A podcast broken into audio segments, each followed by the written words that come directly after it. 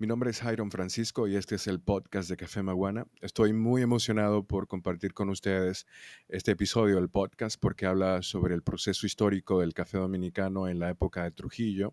que yo creo que es un punto importante de inflexión para entender la estructura actual del sistema de producción nacional del café dominicano.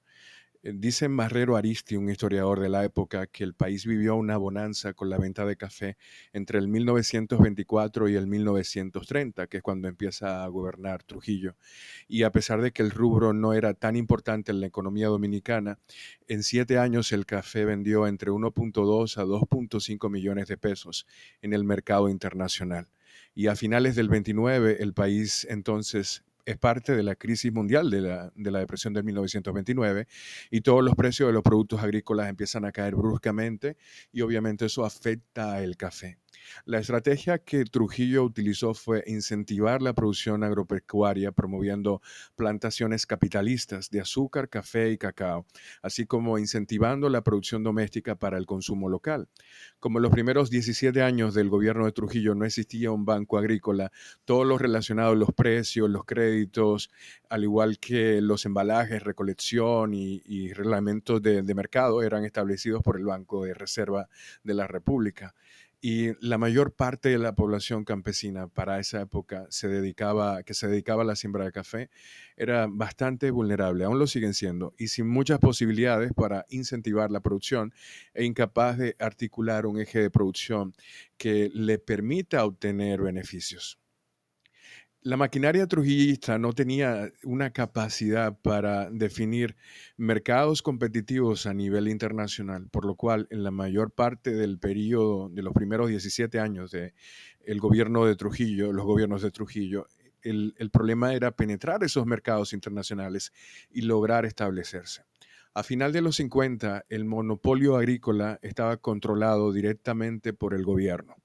El gobierno trujillista estaba claramente definido como productor, como comprador y vendedor de los productos agrícolas más importantes, el azúcar, el cacao, el café e incluso la madera, entre otros.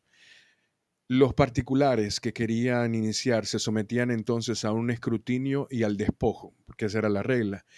El objetivo era crear empresas y tener a los productores y productoras de alimentos controlados, y la legislación que se promulgaba durante esa época jugó un papel fundamental para ese control, aparte de, obviamente, lo que no aparece por ahí escrito formalmente, que eran los sobornos, las amenazas y los apresamientos. Eso fue parte del régimen.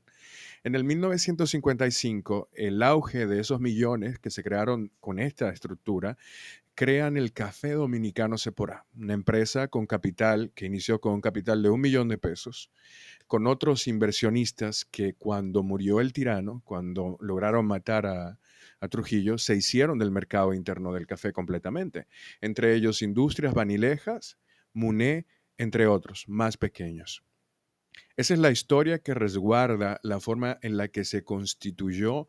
primero el monopolio de café dominicano Sephora y luego la situación que ha permutado por el resto del tiempo hasta el día de hoy en el caso del sector de café dominicano. Espero que este podcast te haya dado algunas ideas nuevas, que hayas aprendido algo de historia. Hay mucho más que vamos a seguir compartiendo sobre la historia del café dominicano desde los principios hasta el día de hoy.